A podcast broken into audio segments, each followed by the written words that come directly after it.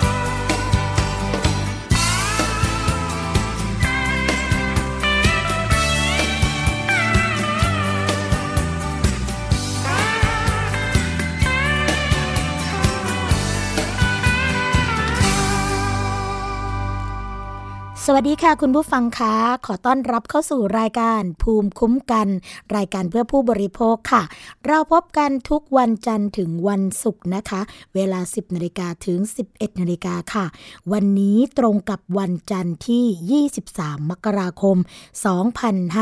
2560 นะคะ วันนี้พบกับดิฉันค่ะ สวนีช่ำเฉลียวนะคะ ฟังและดาวน์โหลดรายการได้ทาง www.thaipbsradio.com และแอปพลิเคชันทางไทย PBS นะคะ ฟังย้อนหลังที่ระบบ iOS ค่ะ ทางแอปพลิเคชัน Podcast กดไลค์ที่หน้าแฟนเพจนะคะ ทาง www.facebook.com/thaipbsradiofan ค่ะ หรือจะโทรมานะคะ คุณผู้ฟังเพื่อติดต่อกันพูดคุยกันให้ข้อเสนอแนะกันในรายการ รวมทั้งแจ้งสัญญาณการรับฟัง ทั้งหมายเลขโทรศัพท์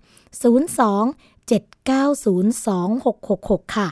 และสวัสดีนะคะ ไปยังสถานีวิทยุชุมชนที่เชื่อมโยงสัญญาณ แล้วก็รับฟังไปพร้อมๆ กันในตอนนี้ สวัสดีไปยังสถานีวิทยุชุมชนคนหนองยาไซ จังหวัดสุพรรณบุรี FM 107.5เมกะเฮิรตสวัสดีไปยังสถานีวิทยุชุมชน ปฐมสาครนะคะ จังหวัดสมุทรสาครค่ะ FM 106.25เมกะเฮิรต สถานีวิทยุชุมชนคนเมืองลี้จังหวัดลำพูน FM 103.75เมกะเฮิรตสถานีวิทยุชุมชนวัดโพธิ์บัลลังก์จังหวัดราชบุรี FM 103.75เมกะเฮิรตสถานีวิทยุเทศบาลทุ่งหัวช้างจังหวัดลำพูน FM 106.25เมกะเฮิรต และสถานีวิทยุชุมชนคนเขาวงจังหวัดกาฬสินธุ์ค่ะ FM 89.5เมกะเฮิรตนะคะ สัญญาณการรับฟังเป็นอย่างไรกันบ้าง ชัดเจนดีไหมนะคะ สามารถที่จะแจ้งกันมาได้ค่ะ ทางหน้าเว็บบอร์ดนะคะ www.thaipbsradio.com ค่ะ สำหรับวันนี้นะคะ สวนีก็มีประเด็นมาฝากคุณผู้ฟังกัน โดยเฉพาะประเด็นที่เกี่ยวข้องกับเรื่องของการใช้รถใช้ถนน แต่ไม่ใช่การใช้รถใช้ถนนแบบธรรมดาหรือว่าปกตินะสิคะ แต่เป็นเรื่องของการใช้รถใช้ถนนระหว่างรถพยาบาล รถ กู้ชีพ รถกู้ภัยนะคะแล้วก็รถส่วนบุคคลค่ะ ที่บางครั้งนะคะอาจจะมีปัญหากันแล้วก็จนทำให้เกิดผลกระทบกับบุคคลที่ 3 นั่นก็คือผู้ป่วยนะคะที่ต้องการได้รับความช่วยเหลืออย่างเหตุการณ์ที่เกิดขึ้นเร็วๆนี้ค่ะคุณผู้ฟังเป็นเหตุการณ์ที่ไม่น่าจะเกิดขึ้นนะคะก็คือ เรื่องของรถตู้พยาบาลที่ได้รับแจ้งว่าต้องไปรับผู้ป่วยนะคะ แล้วก็เกิดอุบัติเหตุแล้วไปรับไม่ทันจนทำให้ผู้ป่วยเสียชีวิต แต่เรื่องราวจะเป็นอย่างไรนะคะ เดี๋ยวเราจะไปพูดคุยกับแขกรับเชิญกันค่ะ ซึ่งแขกรับเชิญในวันนี้นะคะ ต้องบอกว่าคลุกคลีกับวงการกู้ชีพกู้ภัยมานานมากนะคะ แล้วก็สามารถที่จะมาให้ข้อมูลกับพวกเรานะในรายการภูมิคุ้มกันได้ค่ะ คุณวิโรธแจ้งสีสุขนะคะเวชกิจฉุกเฉิน เจ้าหน้าที่กู้ชีพ ศูนย์หัวเฉียวพิทักษ์ชีพ มูลนิธิปอเต็กตึงค่ะ ตอนนี้อยู่ในสายกับเราเรียบร้อยแล้วนะคะ สวัสดีค่ะ คุณวิโรธค่ะสวัสดีครับ ค่ะ อืม เหตุการณ์ที่เกิดขึ้นนะคะ ในตอนนี้ ต้องสอบถามคุณวิโรธละค่ะว่า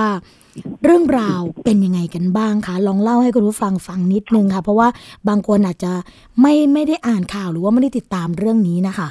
อ๋อก็เรื่องนี้เกิดขึ้นในจังหวัดนนทบุรีนะครับพอดี ก็เพอเออว่ามีเพื่อนที่อยู่ในวงการกู้ชีพกู้ภัยด้วยกันนี่แหละ แล้วก็ได้รู้จักกับคนขับรถพยาบาลคนเนี้ย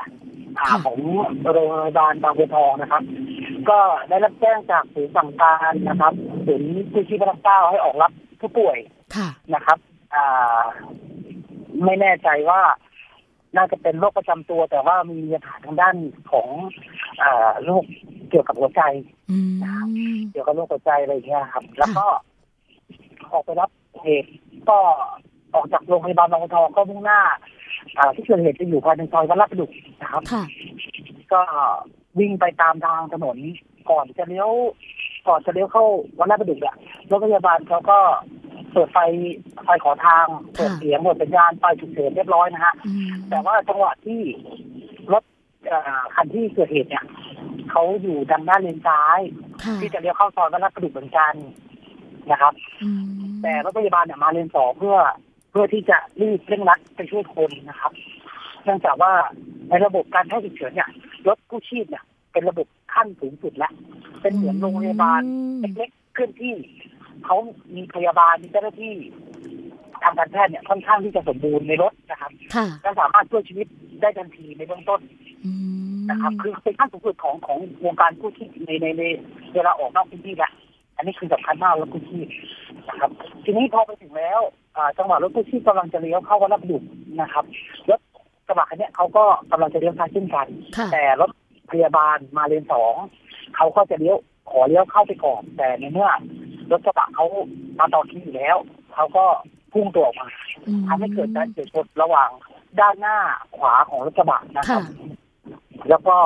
ด้านหลังซ้ายของรถตู้รถฉุกเฉินอืมทำให้เป็นรอยนะครับ ก็ค่ะคนขับก็ต่างลงมาคุยกันว่าเอ่อให้คนรถกระบะเนี่ยให้ไปรอที่โรงพยาบาลบางบัวทองเลยค่ะเดี๋ยวไปรับผู้ป่วยเสร็จแล้วเดี๋ยวจะ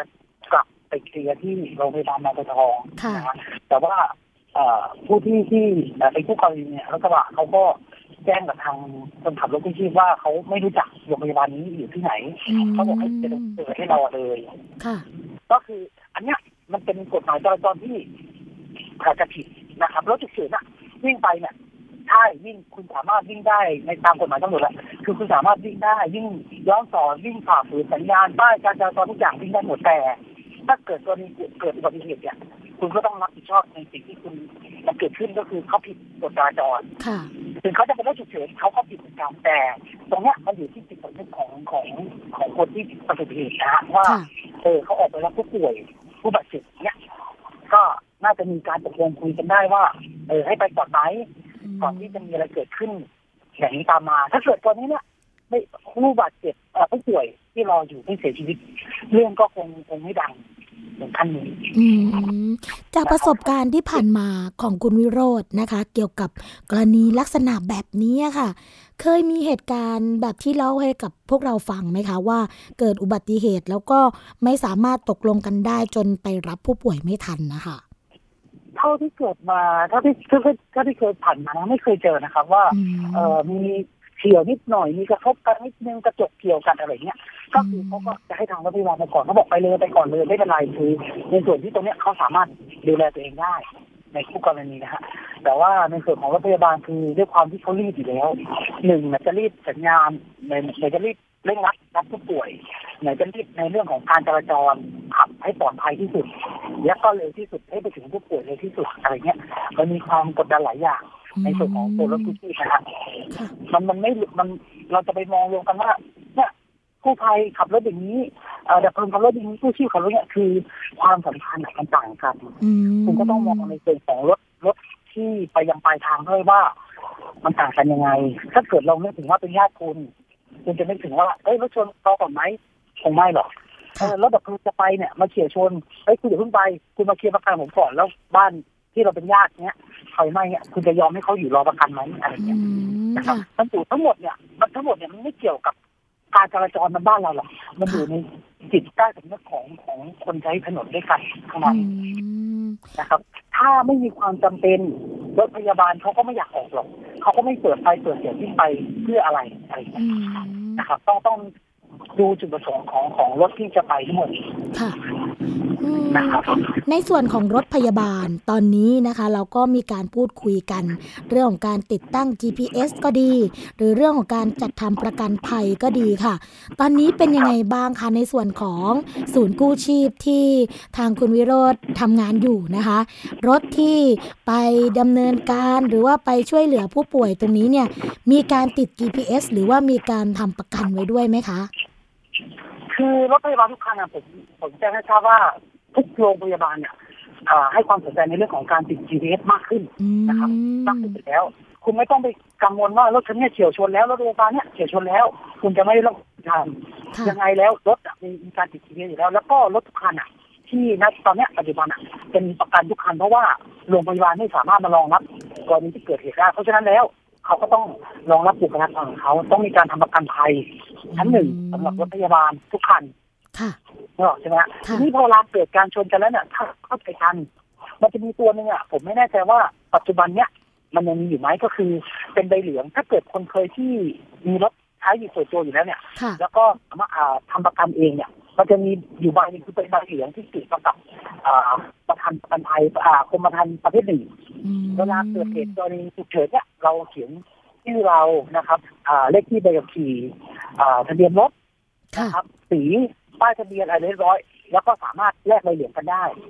อืมแล้วก็สามารถโทรนัดแนะว่าคุณจะมาเคลมกันที่ไหนยังไงอย่างเงี้ยค่ะคือสามารถทำได้ หรือแม้กระทั่งคู่กรณี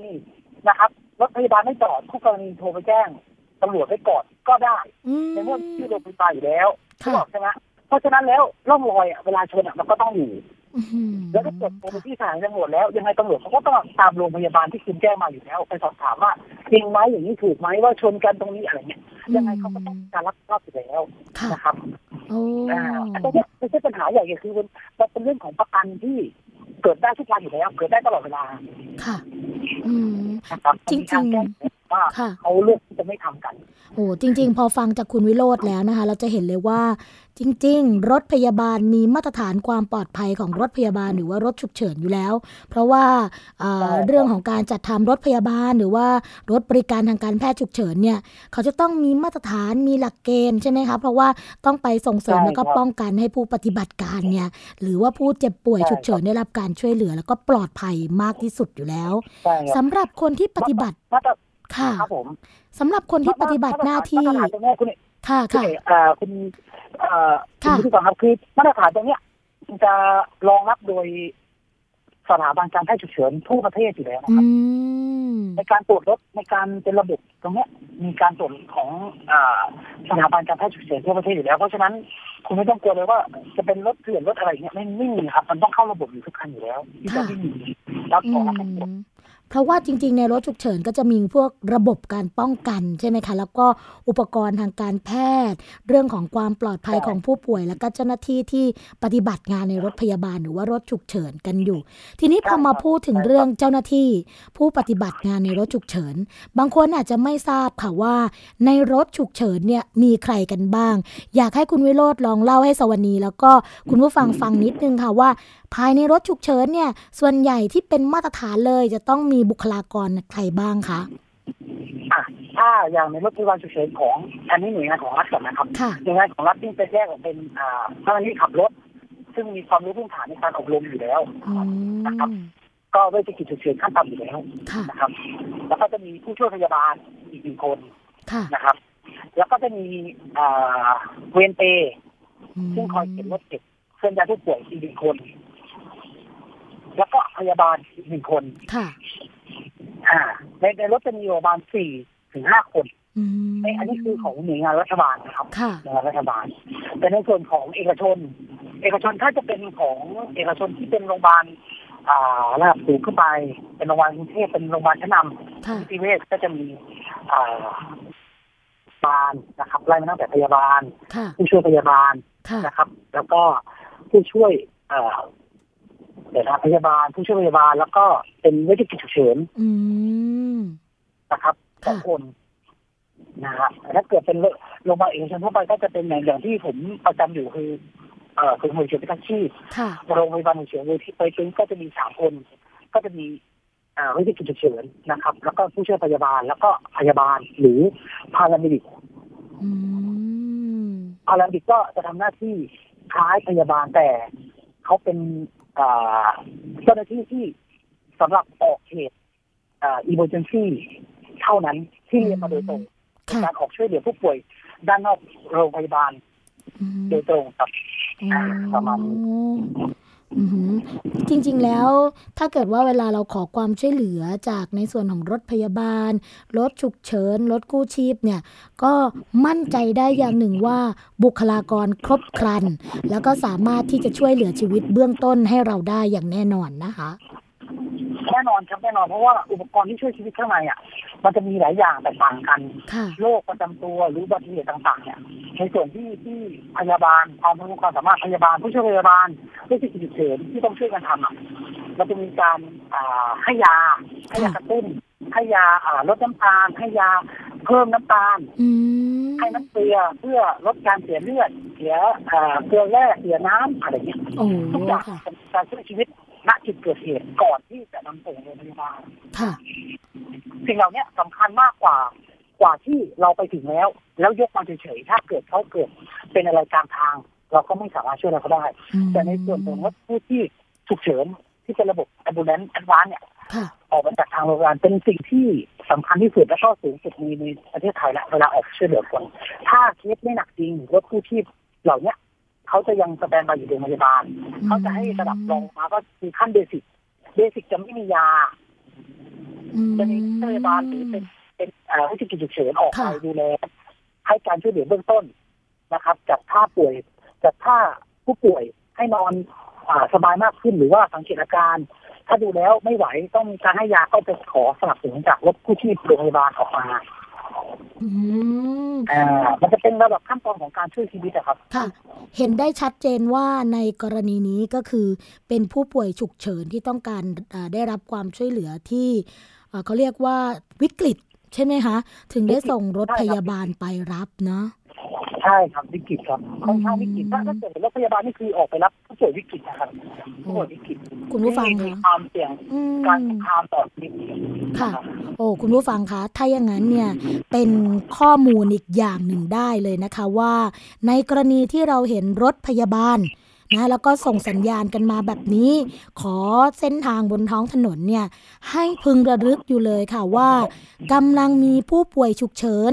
รอการได้รับการช่วยเหลืออยู่นะคะ เพราะว่าเป็นผู้ป่วยที่วิกฤตด้วย ไม่อย่างนั้นเนี่ยในส่วนของศูนย์สั่งการนะคะก็จะไม่ส่งรถพยาบาลที่มีลักษณะการช่วยเหลือแบบเต็มพิกัดแบบนี้ไปแน่นอนนะคะอย่างที่คุณวิโรธบอก เรื่องนี้เนี่ยจริงๆนะคะมีการพูดคุยกันหลายส่วนเหมือนกันค่ะว่า เอ๊แล้วปัญหาที่เกิดขึ้นเนี่ยเราจะมีการสร้างจิตสำนึก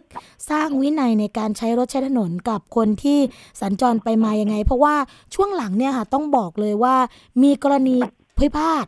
ระหว่างรถพยาบาลรถฉุกเฉิน กับผู้ใช้รถใช้ถนนกันบ่อย อย่างเหตุการณ์ที่เกิดขึ้นก่อนหน้านี้นะคะ แต่นั้นเนี่ยยังยังไม่ค่อยรุนแรง หรือว่าพูดกันง่าย ๆ ว่ายังไม่มีคนเสียชีวิตในรถกันละนะคะกำลังได้รับการช่วยเหลือกันอยู่ในรถ ก็คือมีการขับรถมาขวางหน้ารถพยาบาล แล้วก็ใช้ถ้อยคำที่ไม่สุภาพหยาบคายด่ากันอะไรประมาณนี้นะคะ เหตุการณ์แบบนี้ คุณวิโรธคิดว่าน่าจะมีแนวทางหรือวิธีการแก้ไขปัญหายังไงได้บ้างคะก็คงจะต้องรณรงค์ต่อไปนะครับ คือเราเราไม่สามารถใช้บังคับได้ที่เทียบกฎหมายไม่มีบังคับ อย่างที่เห็นว่ามีรถพยาบาลฉุกเฉินวิ่งมาตามหลังมา คุณจำเป็นที่จะต้องหลบทาง ถ้าไม่หลบทางเนี่ยคือผิดกฎหมายค่ะตามพรบกฎหมายจราจร 2522 นะครับ คือถ้าไม่หลบรถพยาบาลเนี่ยไม่หลบไม่หลบรถฉุกเฉินเนี่ย ทุกประเภทเนี่ยจะมีความผิดตามกฎหมายแต่อืมอ่าในประเทศไทยเนี่ยเขาอารมณ์รวยกันค่ะนะครับเขาก็ถือว่าในสิทธิ์ของถนนน่ะเป็นของทุกคน สามารถใช้ใช้ได้กับทุกคนเขาก็เลยไม่ไม่ค่อยตระหนักเลยว่า มีกฎหมายรองรับ เพราะว่ามันไม่สามารถที่จะไปไล่จับทุกคันเนี้ยเฮ้ยคันนี้ไม่หลับคันนี้ไม่หลบนะคันนี้ไม่หลบคือมันทำไม่ได้ เพราะฉะนั้นแล้ว ได้อย่างเดียวก็คือการรณรงค์นะครับปลุกจิตสำนึกอ่าให้คนไทยมากกว่านี้อืมอย่างอย่างในต่างประเทศเนี่ย ถ้าเป็นรถฉุกเฉินวิ่งมาเนี่ย เขาจะหลบทางรู้เลยว่า ถ้าเขาอยู่ขวา สมมติรถพยาบาลเนี่ยจะขอทางเนี่ยเขาจะไม่ได้ขอเลนขวาสุด หรือไม่ได้ขอเลนซ้ายสุดเขาพยายามจะขอเลนช่องกลางค่ะอย่างเมืองนอกนะให้ให้ผมพูดถึงเมืองนอกค่ะเมืองนอกพอวิ่งไปเนี่ยปุ๊บรถทุกคันจะรู้หน้าที่ว่า อ่าเขาขอตรงกลาง รถคันที่อยู่ขวามือของรถพยาบาลเขาจะแอบชิดขวาไว้ รถคันที่อยู่ซ้ายมือของรถพยาบาลเขาจะแอบชิดซ้ายไว้ แล้วจะเป็นช่องกลาง ให้สำหรับรถพยาบาลวิ่งผ่านไปได้ค่ะ แต่ของประเทศไทยยังมีแบบ พอผ่านแล้วยังมีรถอ่าประชาชนอยากไปเร็วด้วย ตามมาอีกอืมตามรถติดเสริมอีกคืออยากไปเร็วด้วย แต่ว่าคุณไม่คำนึงถึงว่า ถ้าคุณตามไปด้วยเขาก็จะมองว่าเนี่ย คุณเอาเปรียบกับคนอื่น แล้วต่อไปอะฉันจะไม่หลบรถพยาบาลแล้วนะอืมเพราะในเมื่อพอหลบรถพยาบาลแล้วคุณก็ตามมาอย่างนี้หลายๆคันเนี่ยถือว่าเป็นการเอาเปรียบกันค่ะมันก็เลยเป็นการแบบ ถูกริดรอนว่าเนี่ยพอรถพยาบาลมาคุณก็ตามมาคราวหน้าเขาก็จะไม่อยากจะหลบให้รถพยาบาลแล้วอืมเพราะฉะนั้นไอ้ตรงเนี้ยไอ้สิ่งสิ่งจิตใจตรงนี้ก่อนเนี้ยคือปล่อยรถพยาบาลไปก็คือหลบทางแล้ว ก็ปล่อยให้รถพยาบาลเขาวิ่งไป พอรถพยาบาลผ่านไปแล้วคุณก็กลับมายังเลนเดิมได้ปกติค่ะโดยที่คุณไม่ต้องไปแทรกตามรถพยาบาลเข้าไป ถ้าเกิดรถพยาบาลเขาเบรกก็เกิดอุบัติเหตุขึ้นมาอีกอืมถูกนะเพราะฉะนั้นแล้วได้อย่างเดียวก็คือตอนนี้คือรณรงค์ให้ ส่งจิตสำนึกในการหลบรถพยาบาลให้ถูกวิธีแล้วก็อ่าให้ถูกต้องและปลอดภัย เท่านั้นเองครับโอ้โหเราไม่ใช่สามารถจะไปบังคับใครก็ได้นะ เพราะว่าการให้ทางนะคะ คือการช่วยชีวิตความดีที่คุณทำได้ง่าย ๆนะคะ แล้วก็เป็นการต่อชีวิตแล้วก็ลมหายใจของผู้ป่วยด้วยทำให้เห็นถึงความสำคัญตรงนี้ อย่างที่คุณวิโรธบอกนะคะ เราคงจะไปบังคับใครกันไม่ได้ ถึงแม้ว่าจะมีกฎหมายนะคะ จะไปบังคับตรงนั้นแต่ความสำคัญสูงสุดก็คือ เรื่องของการมีจิตสำนึกนะคะ เรื่องของการหลีกทางให้กับรถพยาบาลฉุกเฉิน เนื่องจากว่าตรงนี้เนี่ยเป็นเอ่อน้ำใจที่มีให้กันนะคะโอ้วันนี้รายการภูมิคุ้มกันนะคะเอ่อต้องขอขอบพระคุณค่ะ คุณวิโรธแจ้งศรีสุข เวชกิจฉุกเฉิน เจ้าหน้าที่กู้ชีพ ศูนย์หัวเฉียวพิทักษ์ชีพ มูลนิธิปอเต็กตึงเป็นอย่างมากเลยค่ะ ที่มาให้ข้อมูลดีๆ กับเราแบบนี้นะคะ แล้วก็เป็นข้อคิดเตือนใจ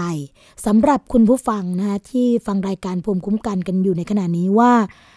การให้ทางนะย้ำกันเลยค่ะว่า คือการช่วยชีวิตของคนที่อยู่ในรถ แล้วก็ที่สำคัญที่คุณวิโรธบอกนะคะว่า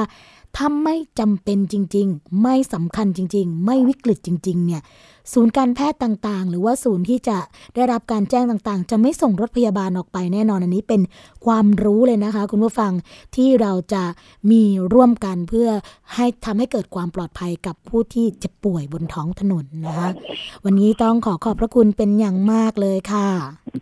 ครับผมค่ะ สวัสดียินค่ะดีครับขอบคุณครับสวัสดีครับค่ะ เป็นข้อมูลดีๆนะคะ เพราะว่าจริง ๆ แล้วเนี่ยอย่างที่คุณวิโรธบอกแหละค่ะคุณผู้ฟัง ถ้าเหตุการณ์ครั้งนี้ไม่ได้รุนแรงถึงขนาดมีผู้เสียชีวิต ก็คงจะไม่มีคนที่จะพูดถึงเหตุการณ์ในครั้งนี้ก็คิดว่า เป็นเรื่องของข้อพิพาททั่วไป เป็นเรื่องของการที่รถพยาบาลอาจจะขับรถเร็ว แล้วก็ไปเฉียวชนกับรถส่วนบุคคลนะคะซึ่งจริง ๆ คุณหมอพรหมมินท์ค่ะนายแพทย์พรหมมินทร์ศิลาพันธ์นะคะรองเลขาธิการสถาบันการแพทย์ฉุกเฉินแห่งชาติเนี่ยก็ออกมาบอกว่า การที่จะเรียกรถพยาบาลอีกคันหนึ่งเนี่ย ก็เสี่ยงอยู่แล้วนะคะ เมื่ออยู่ในจุดเกิดเหตุแล้วก็คุยกับคู่กรณีได้ก็จะเป็นไปได้เร็วกว่า จึงเป็นความยากในการตัดสินใจของเจ้าหน้าที่นะคะ แต่หากรู้ว่าไปไม่ได้แน่ ๆ ก็อาจจะตอบสนองได้ดีกว่านี้นะคะ แล้วก็การที่เป็นรถของทางราชการ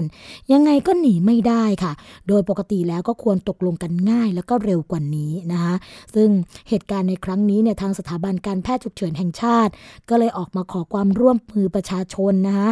มั่นใจและให้ความร่วมมือต่อการทำหน้าที่ของรถพยาบาลฉุกเฉินค่ะ หากเกิดอุปสรรคในการทำงาน เจ้าหน้าที่ก็ต้องเร่งแก้ไขแล้วก็ประเมินสถานการณ์ให้สามารถไปต่อ เพื่อช่วยเหลือผู้ป่วยได้อย่างรวดเร็วขึ้นนะคะ อย่างเช่นกรณีนี้เนี่ยเขาก็บอกว่าไม่ควรเกิดขึ้น ตามหลักปฏิบัติสำคัญของหน่วยกู้ชีพรถพยาบาลก็คือว่า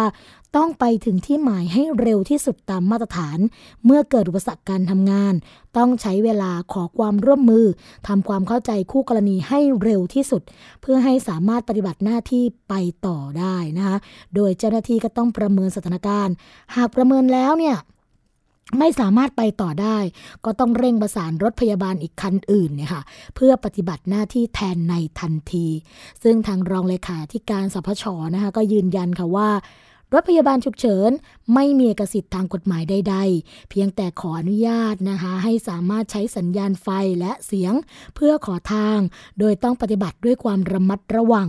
ดังนั้นค่ะจึงทำได้เพียงขอความร่วมมือประชาชนนะคะให้เข้าใจการทำหน้าที่ หากในบางกรณีต้องฝ่าฝืนสัญญาณไฟ หรือใช้ทางพิเศษค่ะสำหรับข้อมูลการเกิดอุบัติเหตุนะคะของรถพยาบาลในช่วงปี 2557 ถึง2559 ค่ะคุณผู้ฟัง สพชก็พบว่าลดลงนะคะ โดยในปี 2557 เนี่ย เกิดขึ้น 61 ครั้ง เป็นรถพยาบาลส่งต่อผู้ป่วย 30 ครั้ง รถฉุกเฉิน 31 ครั้ง มีผู้เสียชีวิต 19 คนค่ะ บาดเจ็บ 130 คนนะคะ ล่าสุดในปี 2559 ค่ะ อุบัติเหตุเกิดขึ้น 45 ครั้ง เป็นรถพยาบาลส่งต่อผู้ป่วย 32 ครั้ง รถฉุกเฉิน 13 ครั้ง มีผู้เสียชีวิต 11 คน แล้วก็บาดเจ็บ 96 คนค่ะ อันนี้ก็เป็นเรื่องของการขอความร่วมมือกันนะคะ เพื่อที่จะทำให้เกิดความปลอดภัยกับ ตัวคนที่ป่วยนั่นเองค่ะ ช่วงแรกของรายการนะคะ เราคงจะพักกันไว้สักครู่หนึ่ง เดี๋ยวมาพบกับช่วงที่ 2 ของรายการภูมิคุ้มกัน พร้อมกับเรื่องราวดีๆ ที่สวนีนำมาฝากเช่นเคย พักกันสักครู่ค่ะ เกราะป้องกัน เพื่อการเป็นผู้บริโภคที่ฉลาดซื้อ และฉลาดใช้ ในรายการ ภูมิคุ้มกัน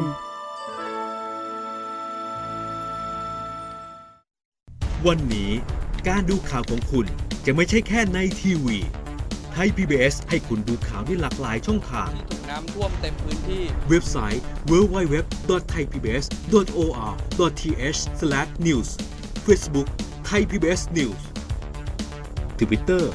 @thaipbsnews YouTube Thai PBS News ไหลล้นทะลักเข้ามานะกดติดสนันในการข่าวพร้อมๆกับหน้าจอไร้ขีดจำกัดเรื่องเวลา เข้าถึงรายละเอียดได้มากกว่า ไม่ว่าจะอยู่ณจุดไหน ก็รับรู้ข่าวได้ทันที ดูสดและดูย้อนหลังได้ทุกที่ กับ 4 ช่องทางใหม่ข่าวไทย PBS ข่าวออนไลน์ ชับไว้ในมือคุณ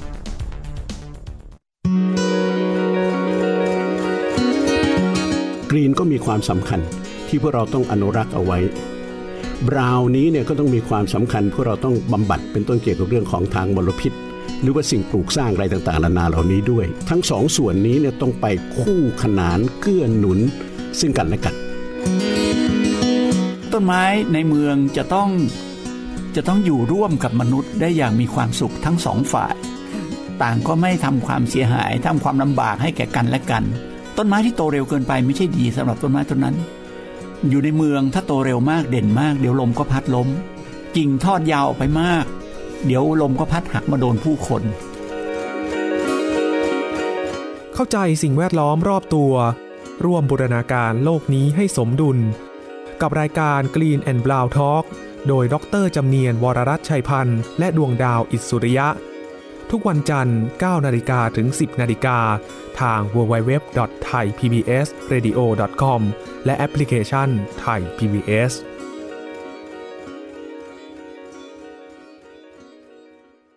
คุณเชื่อหรือไม่ ครีมหน้าใสขาวเร่งกระปุกเดียวเอาอยู่ 3 วันเห็นผล กาแฟลดความอ้วนเร่งด่วน 7 วันลดลง 10 กิโล ผลิตภัณฑ์เสริมอาหารผิวขาววิ่งเปล่งประกายออร่าภายในหนึ่งสัปดาห์ ถ้าคุณเชื่อ คุณกำลังตกเป็นเหยื่อโฆษณาโอ้อวดเกินจริง อยากสวยอย่าเสี่ยงอย่าหลงเชื่อคำโฆษณา ผลิตภัณฑ์สุขภาพโอ้อวดเกินจริง อยากสวยแบบไม่เสี่ยง ค้นหาความจริงที่ถูกต้องได้ที่ www.oy.com หรือ Oy Smart Application ด้วยความปรารถนาดีจากสำนักงานคณะกรรมการอาหารและยากระทรวงสาธารณสุข เกราะป้องกัน เพื่อการเป็นผู้บริโภคที่ฉลาดซื้อ และฉลาดใช้ ในรายการ ภูมิคุ้มกัน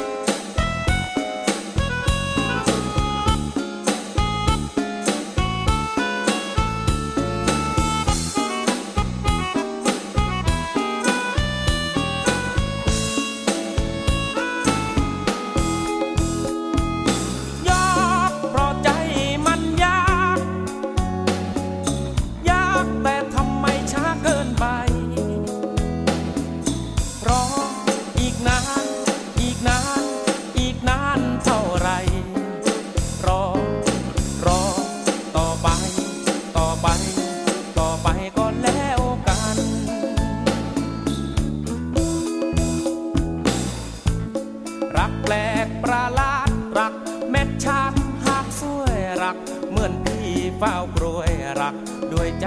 เลวไหล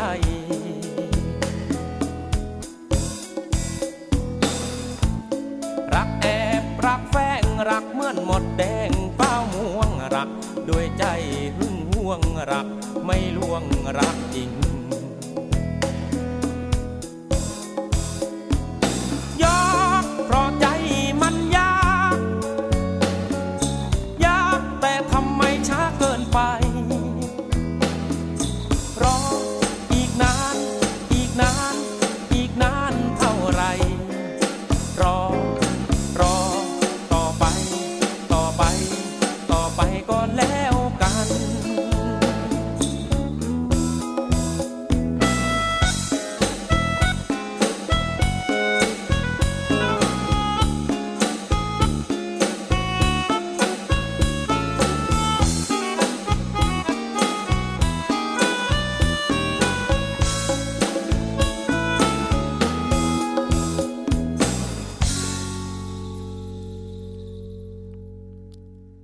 สู่ช่วงที่ 2 ของรายการภูมิคุ้มกัน รายการเพื่อผู้บริโภคนะคะ คุณผู้ฟังคะ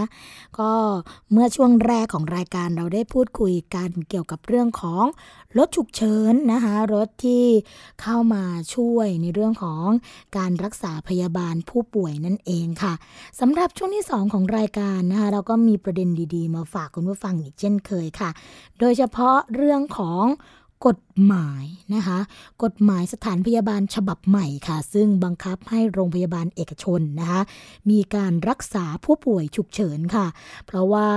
มีปัญหาเกี่ยวกับเรื่องของอัตราค่าใช้จ่ายหรือว่าการรับรักษาพยาบาลนั่นเองนะคะ ซึ่งความคืบหน้าค่ะทางนโยบายเรื่องของการเจ็บป่วยฉุกเฉิน รักษาทุกที่ดีทุกสิทธิ์นะคะ ซึ่งต้องอ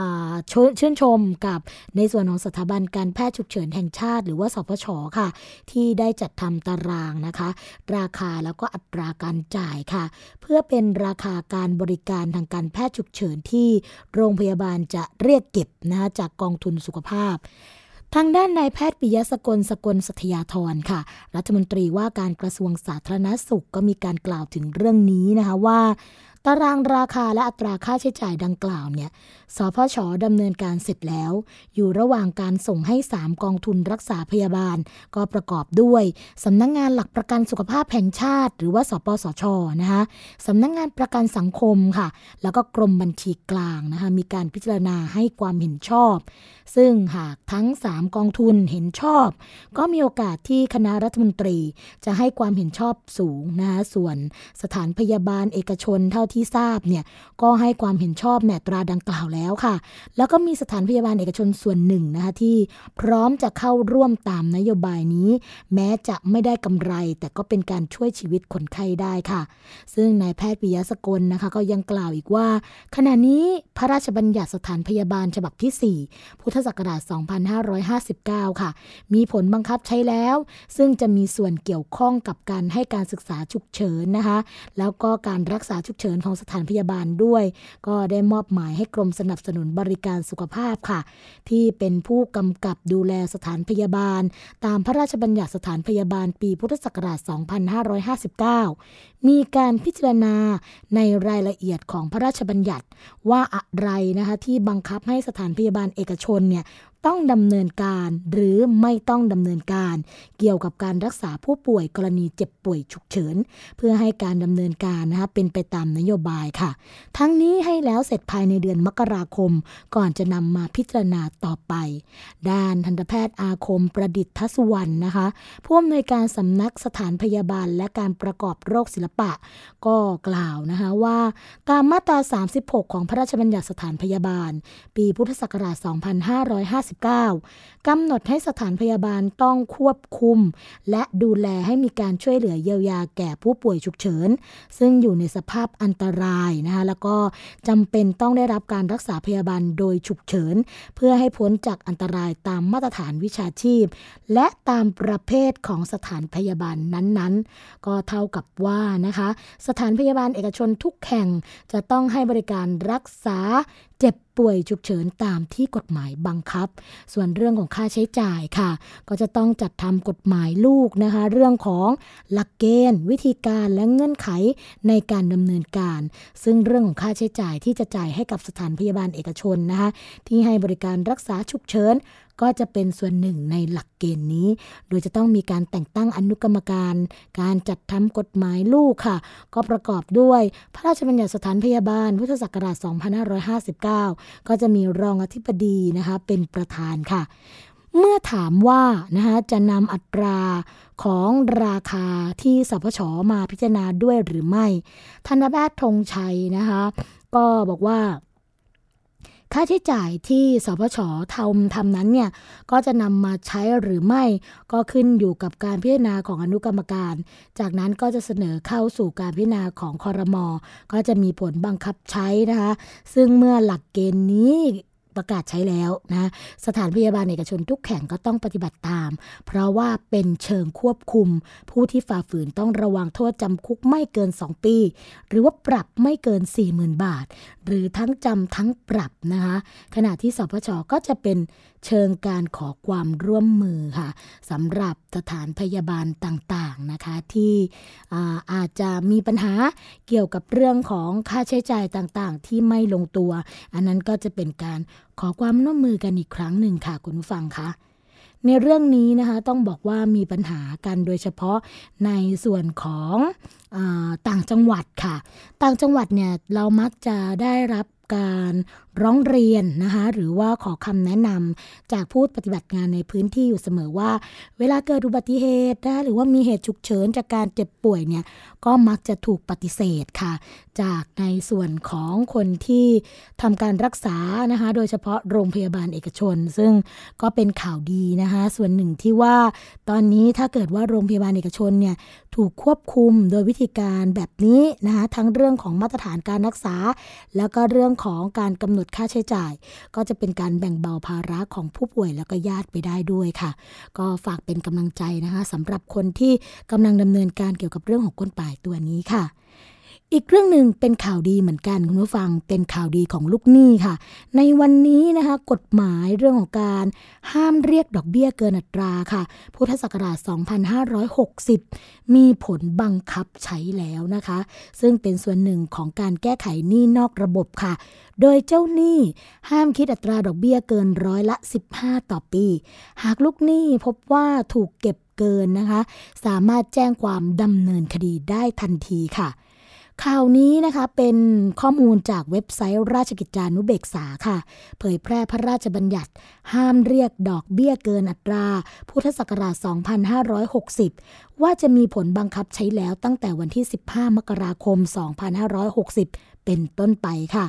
สาระสำคัญของกฎหมายฉบับนี้นะคะ คุณฟังก็คือ เรื่องของการยกเลิกพระราชบัญญัติห้ามเรียกดอกเบี้ยเกินอัตรา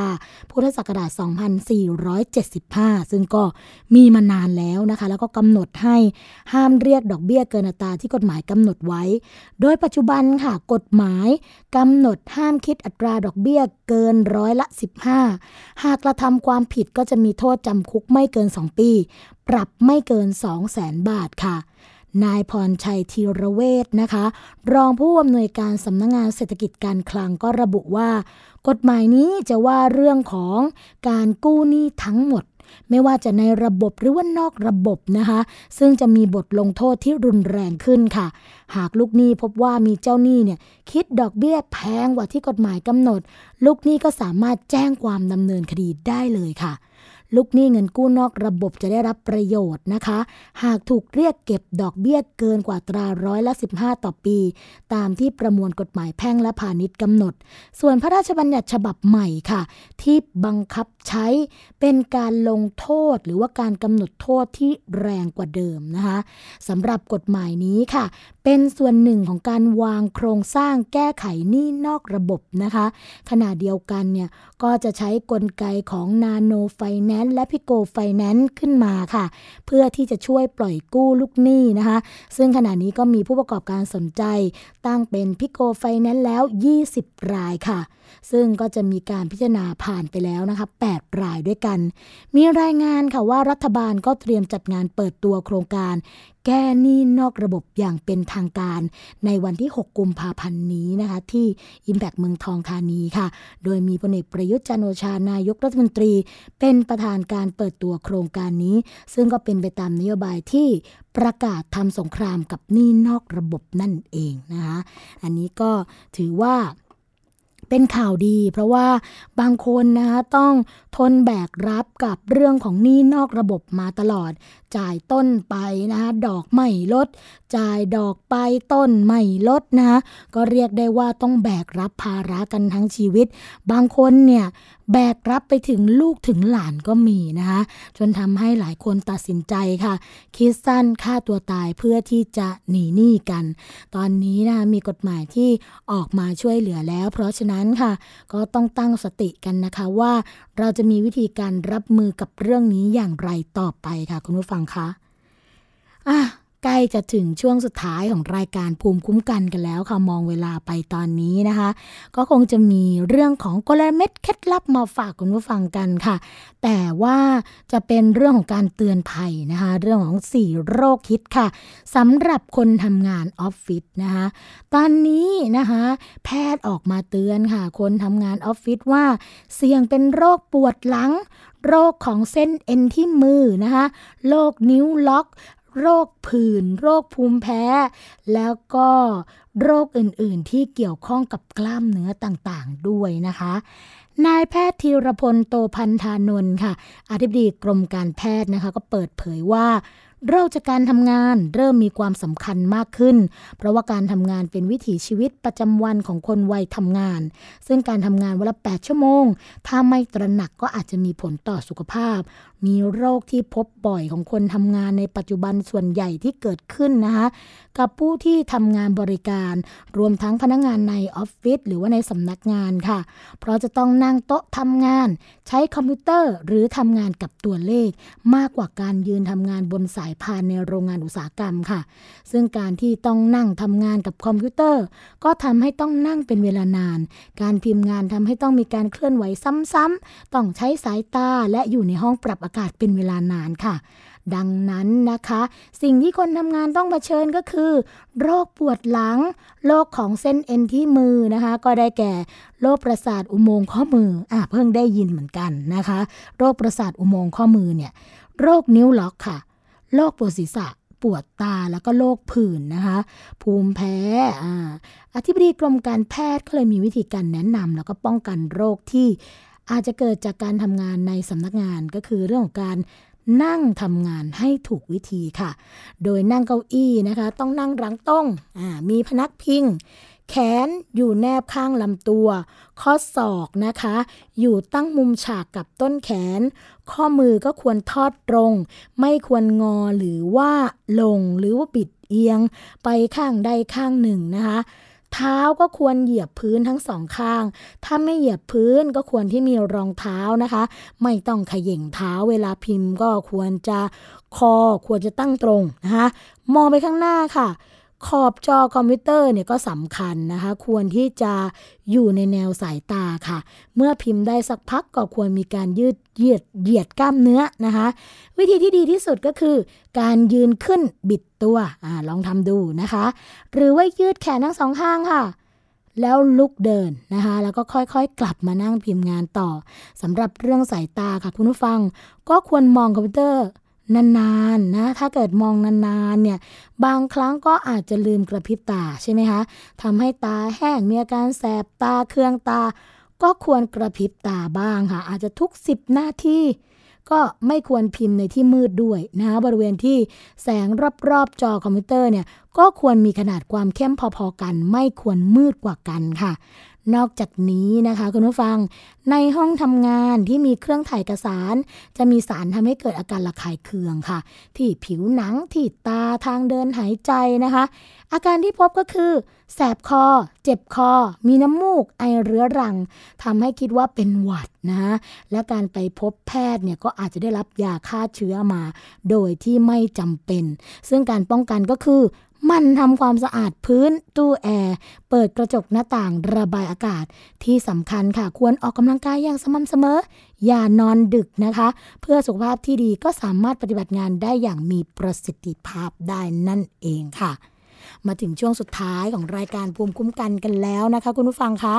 เราพบกันทุกวันจันทร์ถึงวันศุกร์ค่ะ เวลา 10นาฬิกาถึง 11นาฬิกานะคะดำเนินรายการโดยดิฉัน สวนีชัมเฉลียว คุณชนะทิพไพรพงศ์คุณยศพรพยุงสุวรรณค่ะ ฟังและดาวน์โหลดรายการได้นะคะ ไม่ว่าจะเป็นฟังสดหรือว่าฟังย้อนหลังค่ะ ทาง www.thaipbsradio.com แอปพลิเคชันทางไทย PBS นะคะ แล้วก็ฟังย้อนหลังทางระบบ iOS แอปพลิเคชัน Podcast กดไลค์ที่หน้าแฟนเพจทาง www.facebook.com/thaipbsradiofan ค่ะ วันนี้สวัสดีและรายการภูมิคุ้มกันคงต้องขอลากันไปก่อน พบกันใหม่ในวันต่อไป สวัสดีค่ะ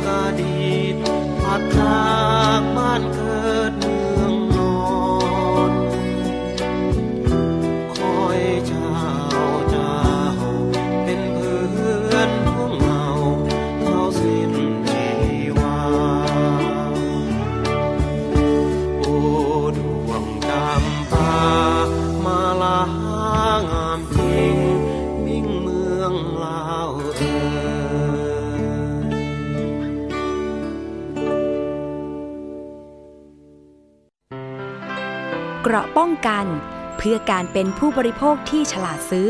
และฉลาดใช้ ในรายการ ภูมิคุ้มกัน